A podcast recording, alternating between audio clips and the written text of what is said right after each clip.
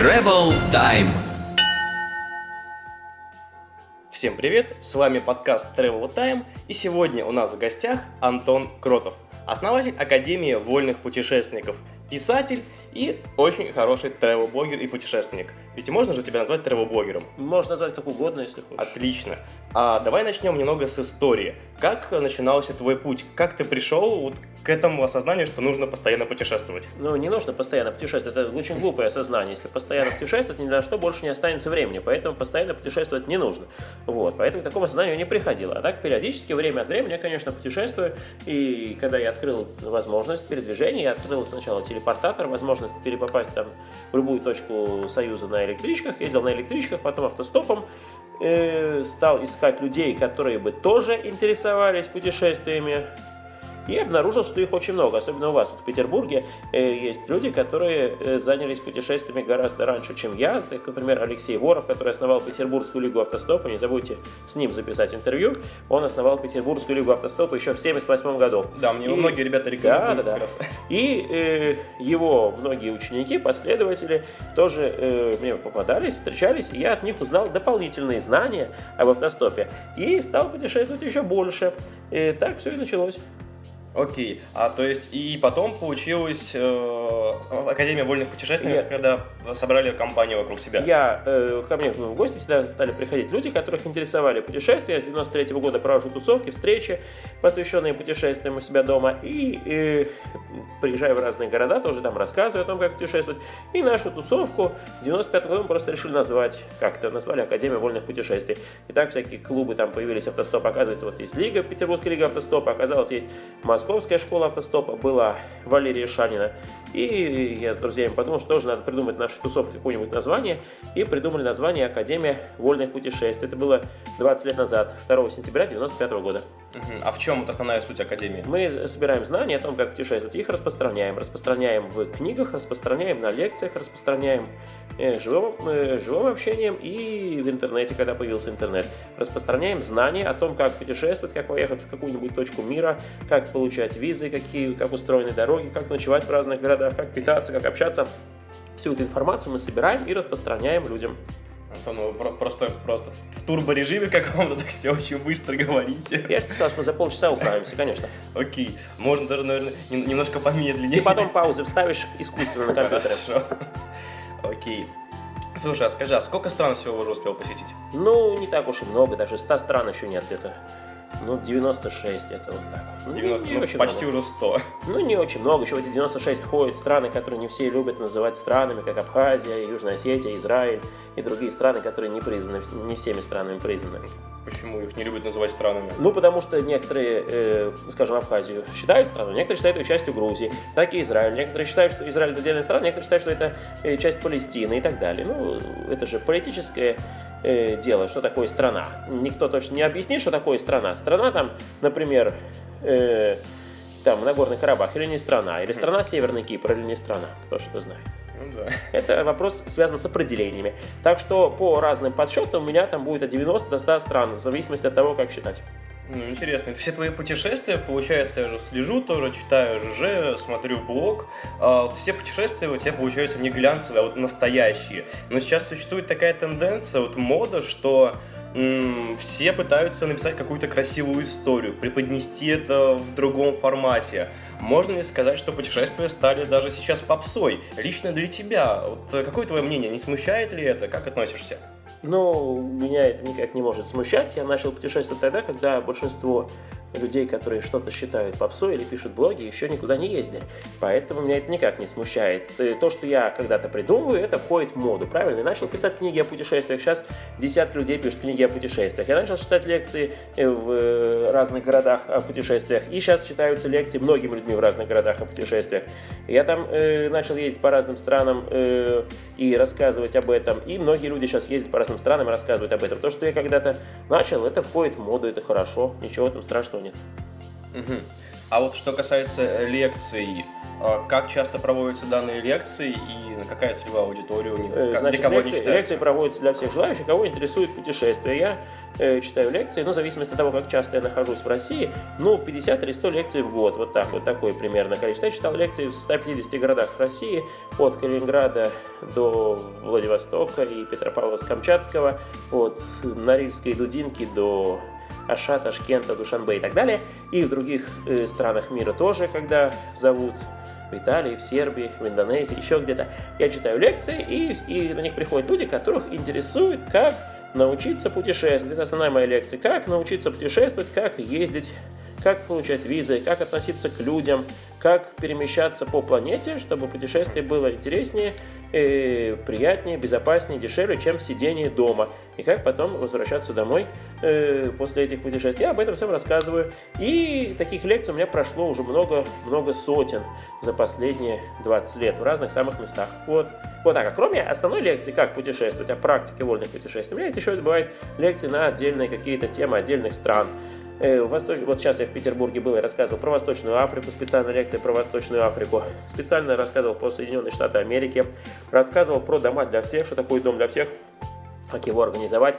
И э, бывают у меня лекции там, насчет нам по Мексике, по Индонезии, по нашим российским северам. Бывают разные лекции в зависимости от того, насколько город уже подготовленный, тусовочный, и много там других мероприятий уже проходило. А вот что касается дома для всех, можешь поподробнее рассказать для слушателей, кто еще не знает, что это Для такое? слушателей должны были на лекцию прийти или, или взять запись, аудиозапись с лекции. Э, в 100 словах, дом для всех – это временно снимаемое жилище, которое э, становится домом для каждого человека, который приезжает в этот город и хочет там пожить. Там можно пожить любое время, там от одного дня там, до срока действия дома дома. И для этого нужно иметь мозги, спальный мешок, не пьянствовать, выполнять другие правила пользования домом для всех. И э, дом для всех снимает какой-то человек, да, например, я снимал 14 раз эти дома, и этот человек за них платит и следит за порядком. Люди могут, если они хотят, оставлять пожертвования, могут не оставлять. В доме для всех происходит, во-первых, еда, можно поесть, во-вторых, можно поспать, пожить, в-третьих, можно получить информацию об этом городе, об этом регионе, где э, мы находимся. И в таких домах, сделанных мной, уже пожило больше полутора тысяч разных людей, а после того, как я начал делать эти дома, некоторые другие люди тоже начали открывать подобные дома, и суммарно число таких проектов уже, наверное, штук 30 было таких домов для всех, все они открыты на какое-то определенное время, от двух месяцев до полугода, как захочет организатор. Вот. Дом для всех это коммунизм в отдельно взятой избе, в отдельно взятой квартире, которая перемещается по планете, бывает в разных местах.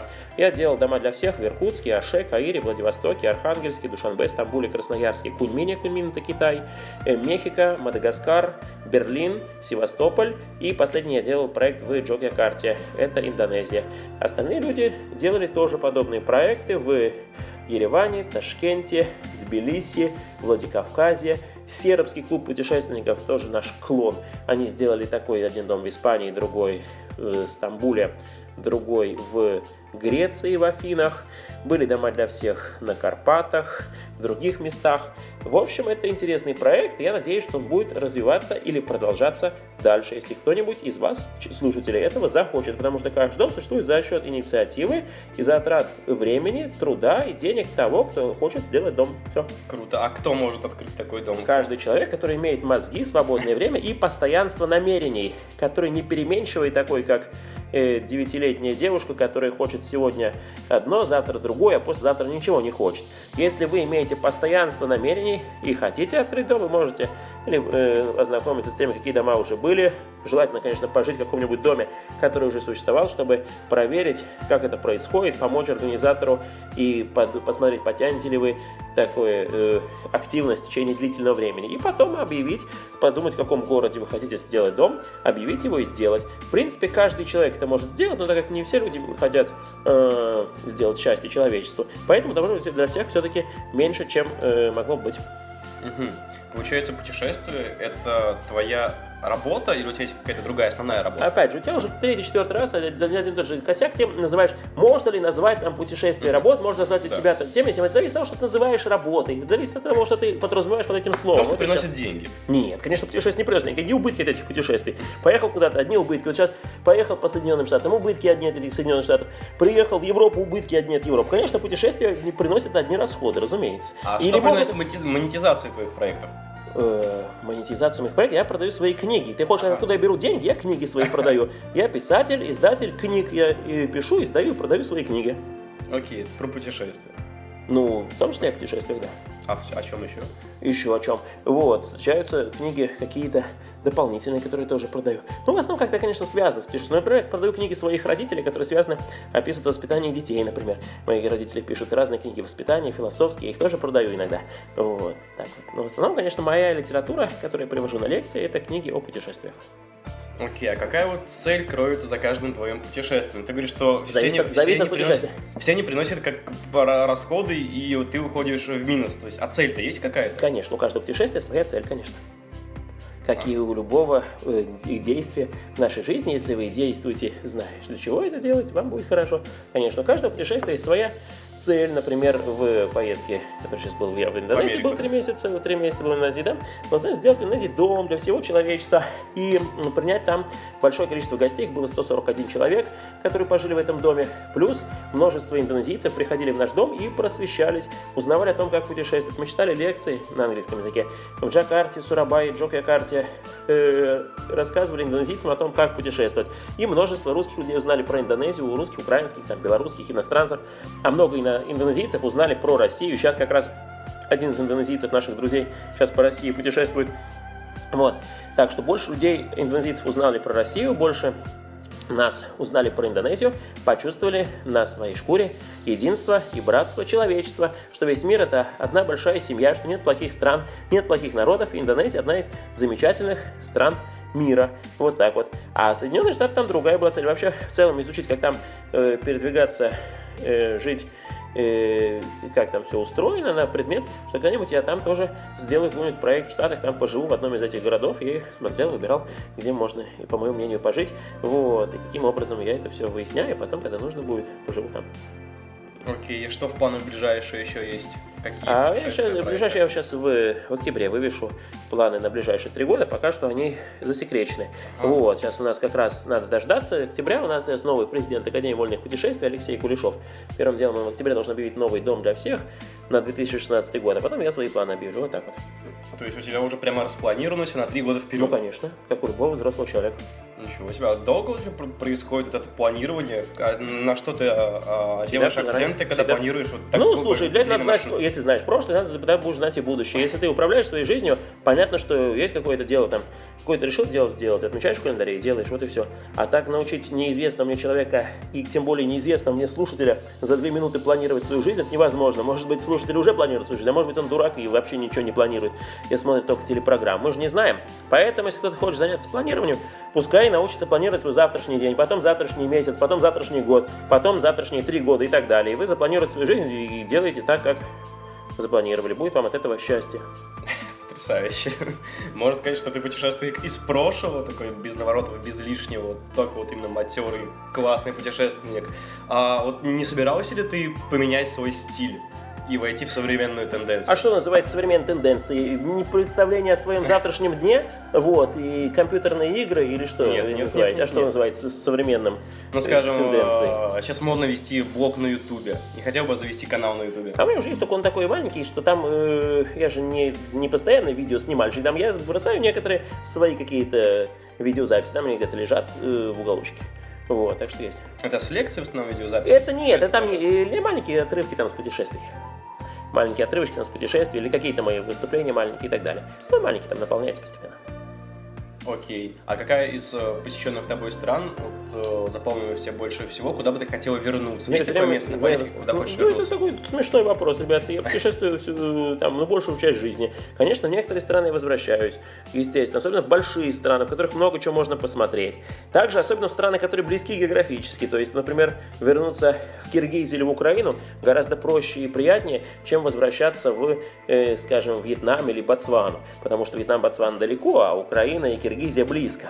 Поэтому в каждую из ближайших стран я, конечно, еще вернусь и неоднократно.